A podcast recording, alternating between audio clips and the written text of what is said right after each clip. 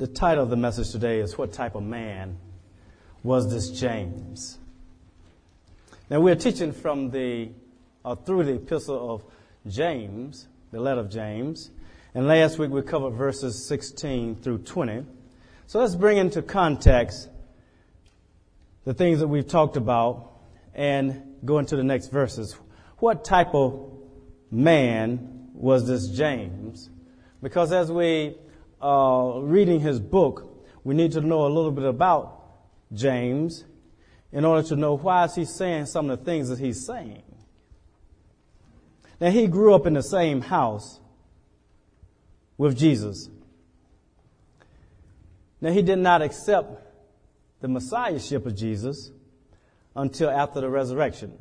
Then James, uh, and, and so, so you see that James here, being the half brother of Jesus, he is influenced by Jesus, but yet and still uh, not accepting who he really was and is. And you would see and understand the way that it is because um, Joseph was the same way. His brothers did not accept what God had already established in Joseph. And it would be the same thing in your household if you told people that you, you know, uh, you are called to do great things and, and that the family was going to be blessed because of you, uh, that wouldn't go over too well, you know, with your sisters or brothers or your parents and things of that nature. So you can understand that. So in 1 Corinthians uh, chapter 15, let's look at verse 3 through 7. For I delivered to you as of first importance what I also received, that Christ died for our sins according to the scriptures. Now, Paul is saying here that this is first importance. First importance. We need to know that unless the foundation is solid, everything that's built on it is subject to fall, depending upon the circumstances. So we must understand that Jesus Christ is the one who has died for our sins, and therefore we must worship him. Regardless of what anybody tell you, regardless of what you may feel, your death will not deliver people from their sins. Do you understand that? No one else's death is going to uh, deliver them from their sins, us from our sins. I don't care what their, their, their, name, I don't care what kind of person they were. They can be a great person. They can be, you know, uh, very charismatic. They can, they can have all people following them. I don't care if their name is Mohammed, um, Mohammed. I don't care if they're Buddha. I don't care who they are. They cannot save anybody from their sins. We're in agreement with that, aren't we? It's Jesus Christ. That's the first importance. And it says, and that he was buried, and that he raised the third day, according to the scriptures, and that he appeared to Cephas, then to the twelve. After that, he appeared to more than 500 brethren at one time. Most of them remain until now, but some have fallen asleep. Then he appeared to James, then to all the apostles.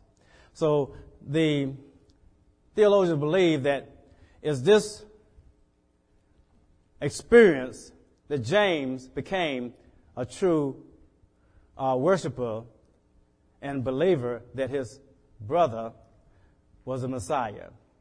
And we see that, that from that time on, that he now followed Jesus Christ. And then you understand also why he said uh, in the beginning, uh, he, he didn't say that uh, James, the brother of Jesus, he didn't open up the epistle like that. He said a servant of Jesus Christ. And so he understood at that time who Jesus was and he believed in it. He did not remain unmoved by Jesus' presence in the, in the household. And no one, no one will remain unmoved by your presence in your workplaces and in your homes if you will be like Jesus has told us to be. And his father knew and told him he, he, he followed his father's uh, instructions how he's supposed to be. So we understand that Jesus was kind, he was compassionate. You, you know that he had to be considerate. He had to be unselfish because this is Jesus Christ. So even as a teenager, you know, he was not selfish. So that's why I believe that James could finally say when he saw Jesus after the resurrection, he said, wow, you know, it is really true. He is who he said he was.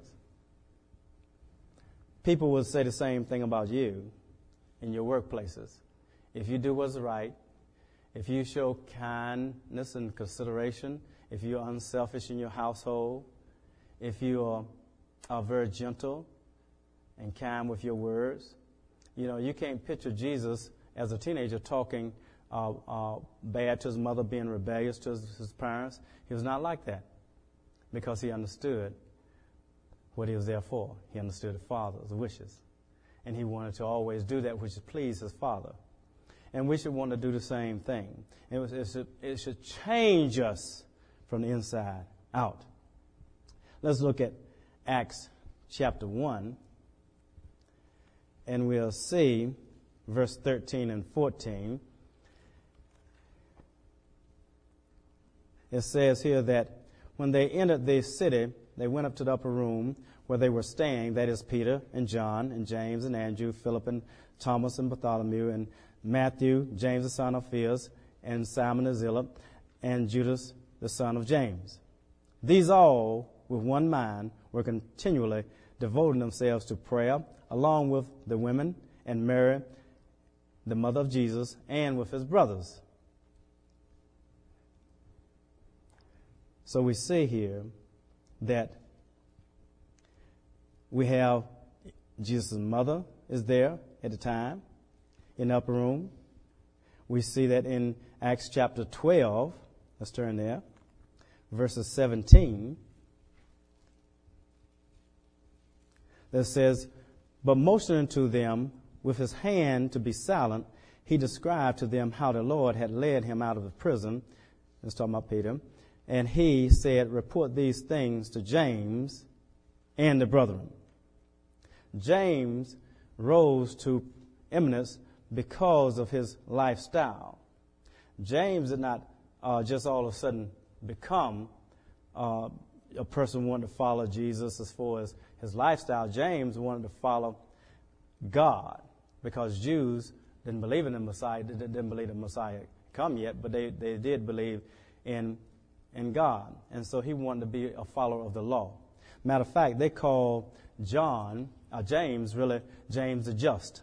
Some call him that because of his lifestyle. You can understand then why he could say, count it all joy when you fall into, uh, you know, different and various type of trials because he saw his brother. He saw the way he was treated in his household. He saw the way he was treated by other people. But yet he knew that Jesus did not uh, retaliate. He didn't. He wasn't abusive with his words, any such thing. He, he saw that, so he can say, "Count it all joy." That's in James, of course, uh, one, chapter two and three. We know that trials come to all people, all people. The Christians should go through trials differently. Really should. And if we look at 2 Corinthians, let's turn and look at 2 Corinthians. Uh, it tells us a little something about um, how one man of God, which is Paul, went through things. 2 Corinthians chapter 11, verse 23. Start there.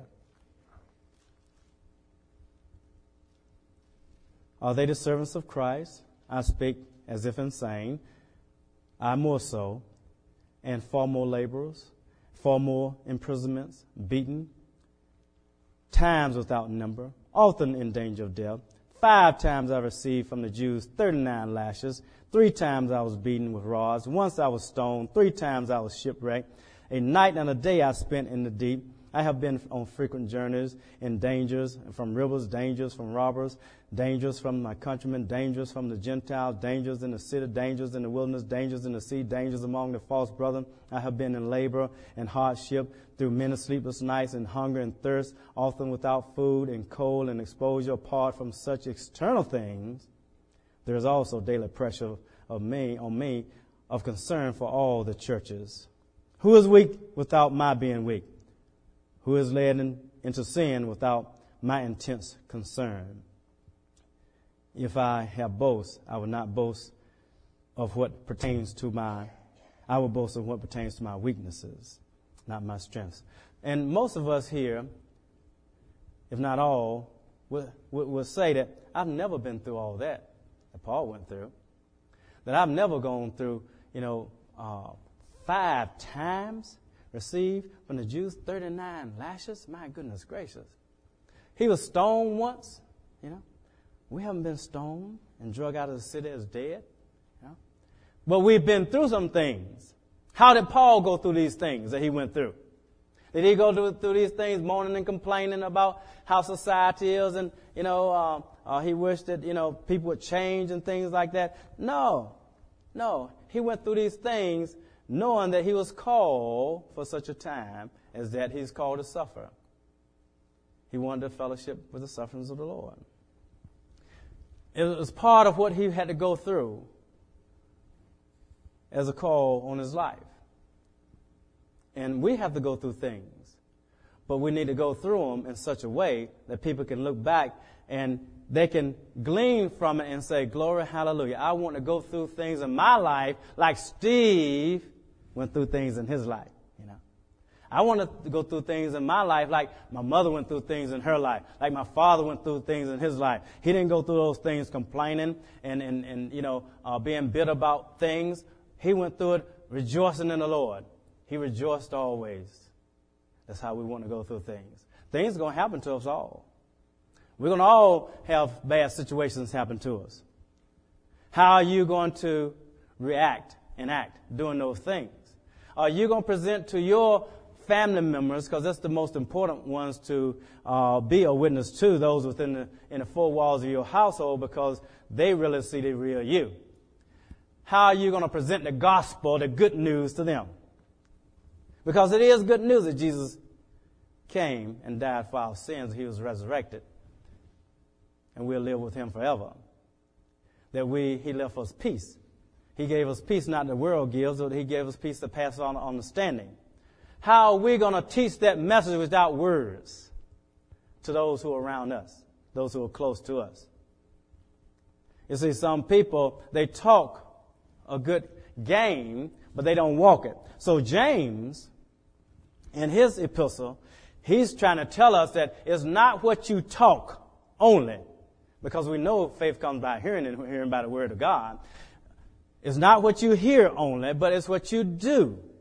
That's very important. And it's like the, the uh, builders, uh, the parable of the builders, and it said basically, therefore, that whosoever heareth these sayings of mine and doeth them I liken to a wise man who built his house on the rock. And he said, and the, the, the, the rains ascended and the floods came and the winds blew and beat upon that house and it fell not because it was founded on the rock. But he says, and everyone who hears these sayings of mine and doeth them not, I, will, I, I shall liken him to a foolish man who built his house on the what? Sand. The same rain descended, the same, you know, Floods came, the same winds blew and it beat upon that house, but that house did what? Fell. It fell because, and great, and great was its fall, because it wasn't founded on the rock of doing the Word of God. So it's not just hearing the Word of God. Um, it's not just talking about the Word of God. You must be a doer of the Word of God, in James' opinion, because he was in the household with Jesus and he saw him doing the Word of God. That's the most important thing, because that's what changed his life not the talking. If the talking would have changed James' life, then James would have been changed from the beginning. But he wasn't. He wasn't. You know, Jesus said, they, he said, said hey, your mother, your brothers and sisters, they, they out there. They, went they calling for you. He said, who's my mother? Who's my brother? Who's my sisters? Those who do the will, will of God. So evidently they weren't what? They weren't really believing at that time. So God is saying that, what are you going to do? What are you going to do? Are you going to learn from James's example? Are we going to just go through this epistle as, well, that was nice, you know? We didn't teach, you know, uh, you know, topical messages uh, through James. We, we talked through, through James. That's not important. What's important is what are you going to do with James? James's message. Are you going to become a doer of the word? Or are we going to only just come and hear the word of God and go away and say, you know, that, that was pretty good, you know, that was pretty good, you know. We'll hold up a five on that one out of ten, you know. God is expecting us to be doers of the word. So let's look at James. Let's jump into it where we left off at. In verse 21 of James.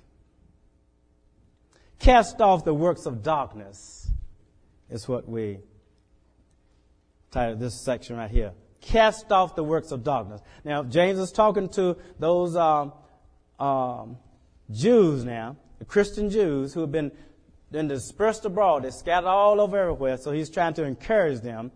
And he's trying to tell them that, you know, you, you have, you've uh, gone a certain distance and you're doing good.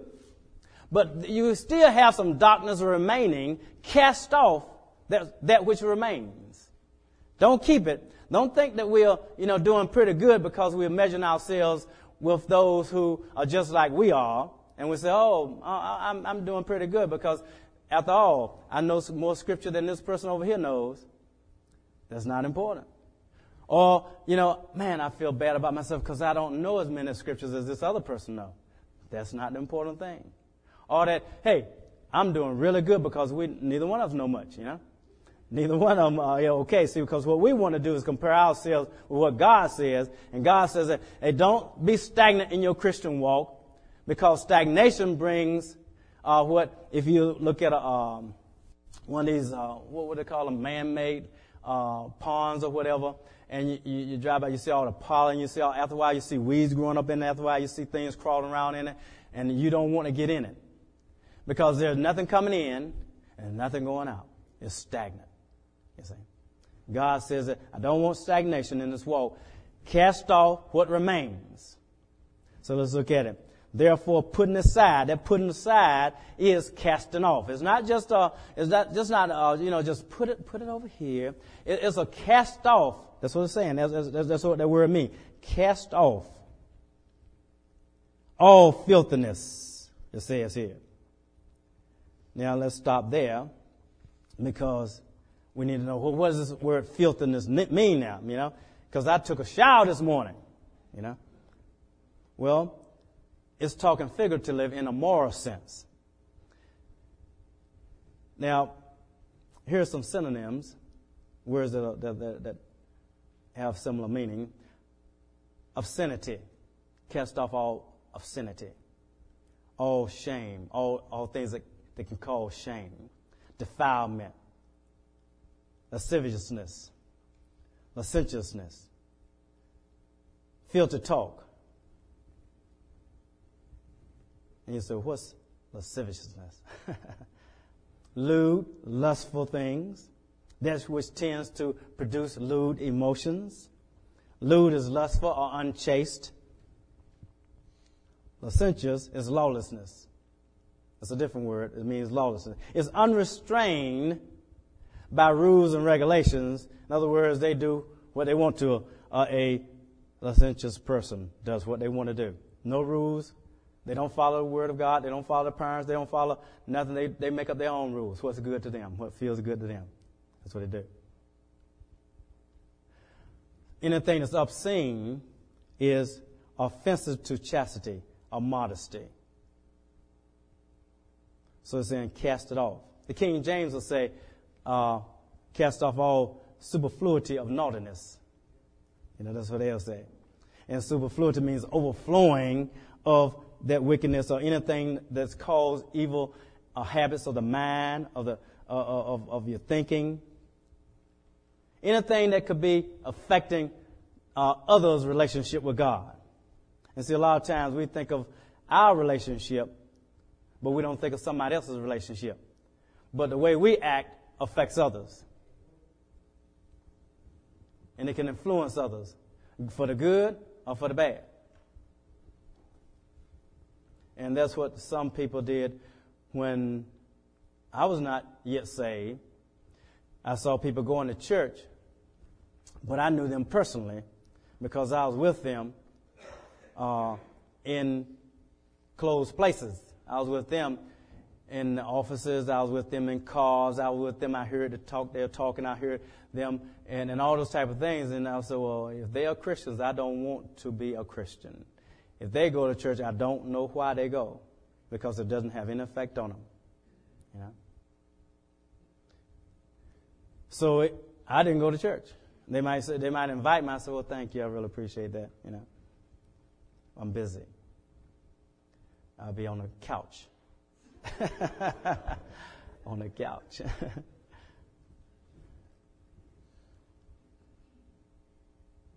but God had other plans, so He He worked around other people and through other people. My wife being one. Sometimes you do things for your wife that you won't do for other people. So I went to church because of her. And because I knew that she lived a life that was not hypocritical.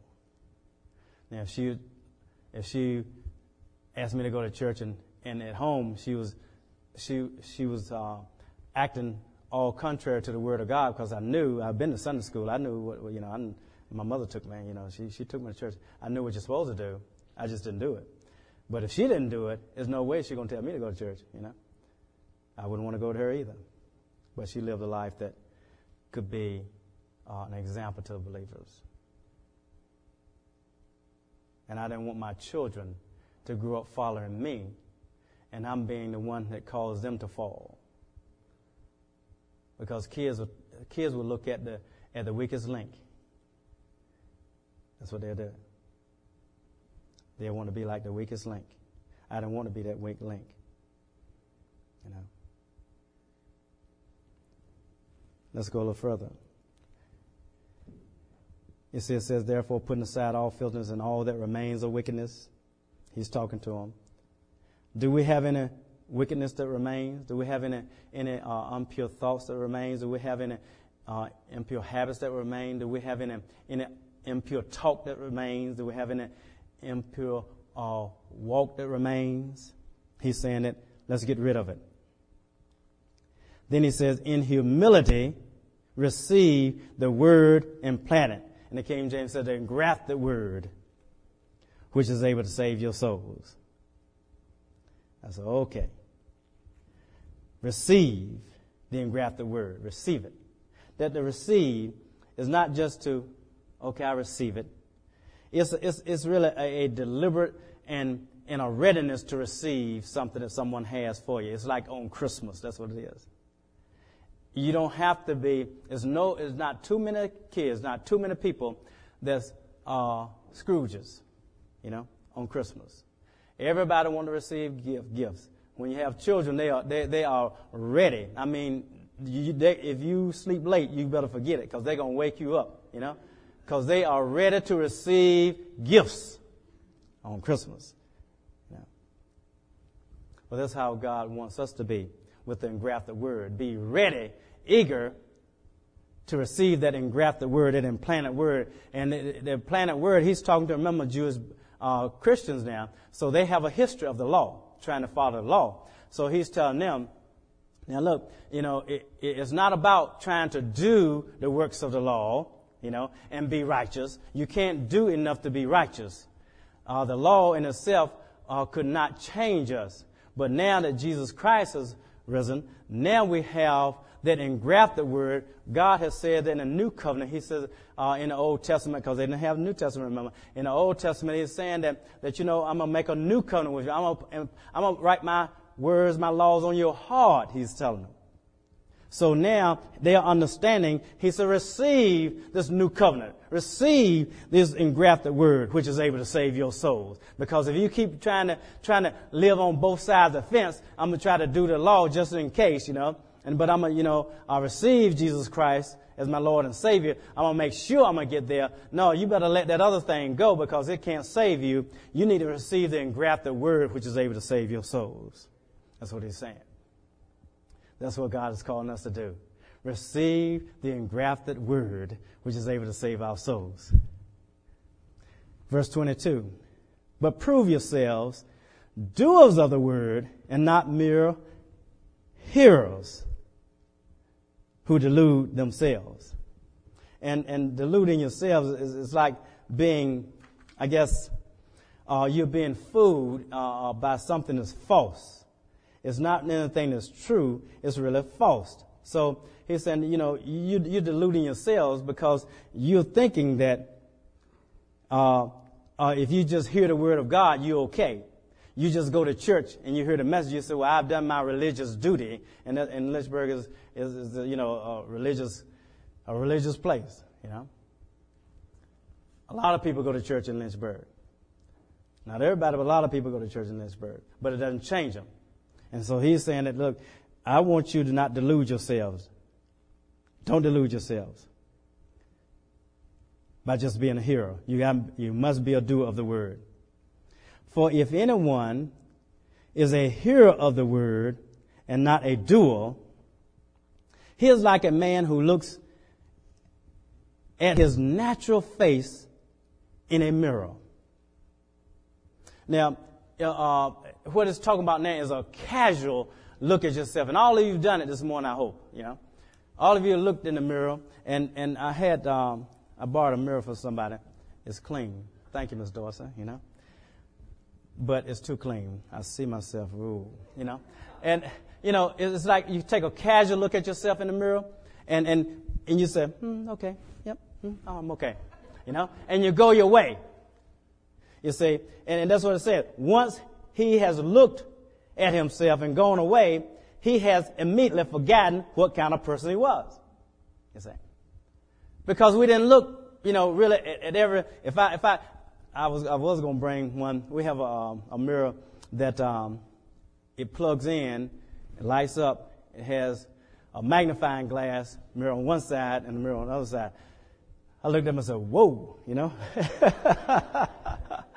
Man, you look at you see every pimple, you see every little side. You say, oh my goodness gracious, you tear up, turn that thing around, you know?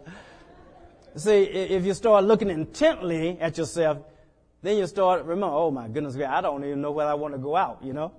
You see?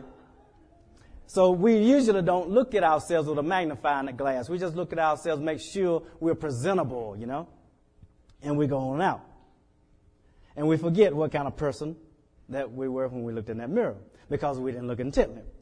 It says, but in verse 25, but the one who looks intently at the perfect law, the law of liberty, you see, now, now he's telling them now, we, we're talking about the perfect law. We're not talking about the, the old covenant, the law. We're talking about the perfect law. You see, the law of liberty. Because the law of liberty is different from the law that you know, the law of Moses.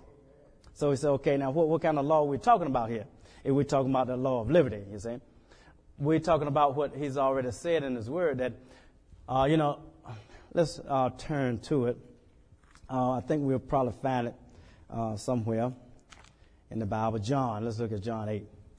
Let's turn over there to John real quick. And let's look at him. Let's first start in verse 31.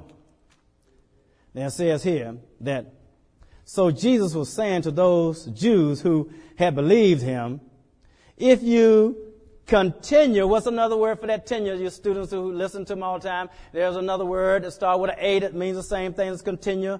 It means to be steadfast. It means to remain. It means to what? Abide. That's right. Abide. Okay. Those of you who, who, uh, who abide or continue or stay steadfast, immovable in my word, not just in church, in my word, you are truly my disciples and you will know the truth, and the truth will make you free. Verse 36, so if the Son makes you free, you will be free indeed. That's the law of liberty. See, we're talking about uh, verses that we're talking about the old covenant versus the new covenant. The old covenant, you're not going to be free. You're bound in the law. And if you miss just one point of that law, you're guilty of missing the whole law. You're condemned. But in Christ, it's Jesus Christ's righteousness. It's not ours.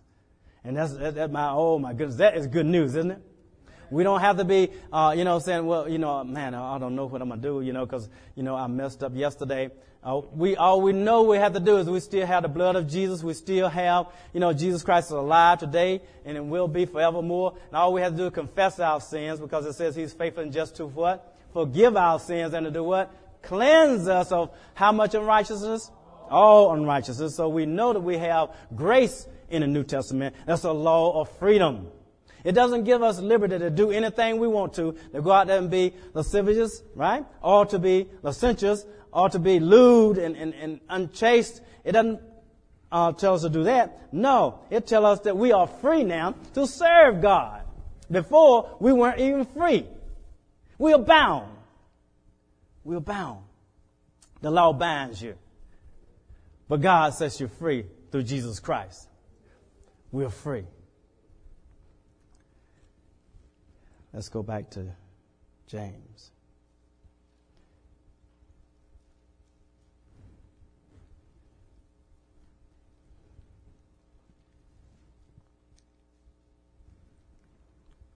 It says that.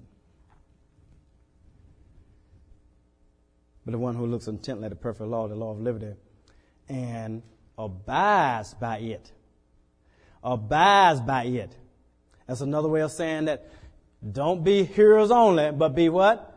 Doers also of the word of God.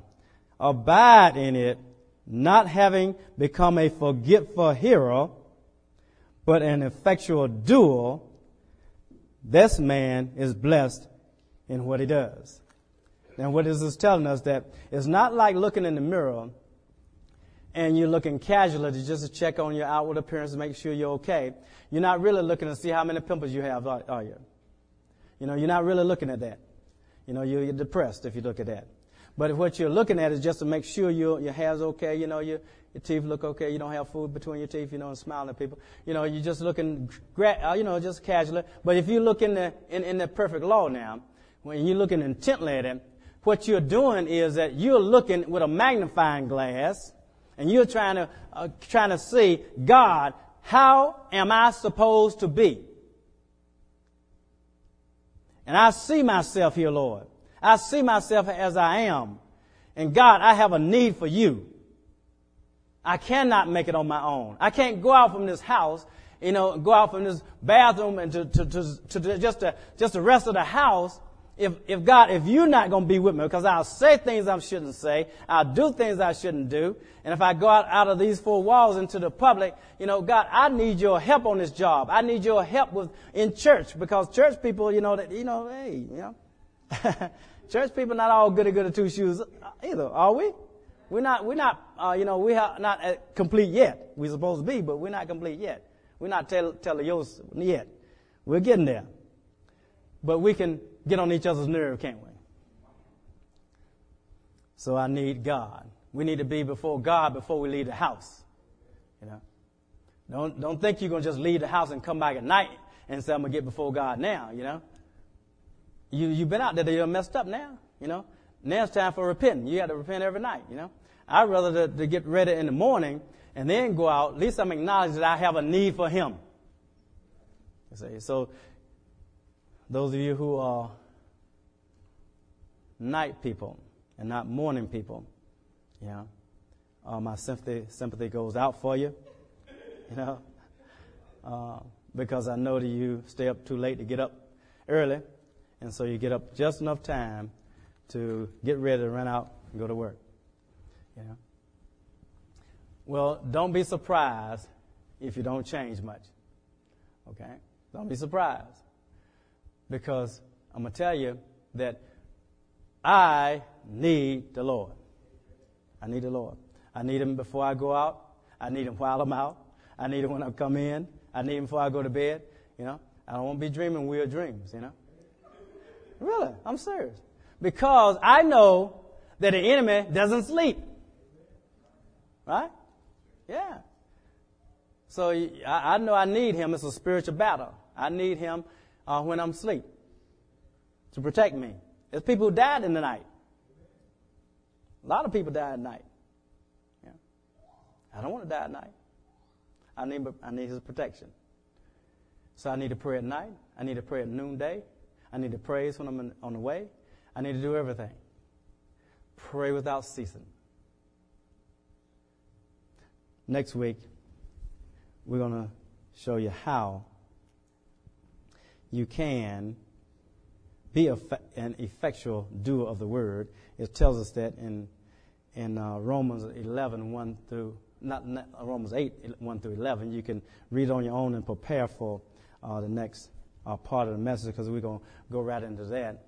Uh, I intended to do that today, but the time is getting such that um, I want you concentrating. So I rather to, to say, let's dismiss the service and we'll continue because I'm not in a hurry to get through James. If I were in a hurry, I still would be, I wouldn't be in first chapter. Okay? it takes a lot to go, to go through a whole book of the Bible. Doesn't, you know that? if you're going to go through it and you're going to unpack things. And that's what I'm trying to do. I'm trying to, I'm trying to unpack this thing so that when you go away, you understand what he's saying and why he's saying what he's saying. And so you'll go away with some wisdom and some knowledge. You say, I know God a little bit better. When I read James now, I can understand a little bit more better because I've, I've been taught. Let's stand.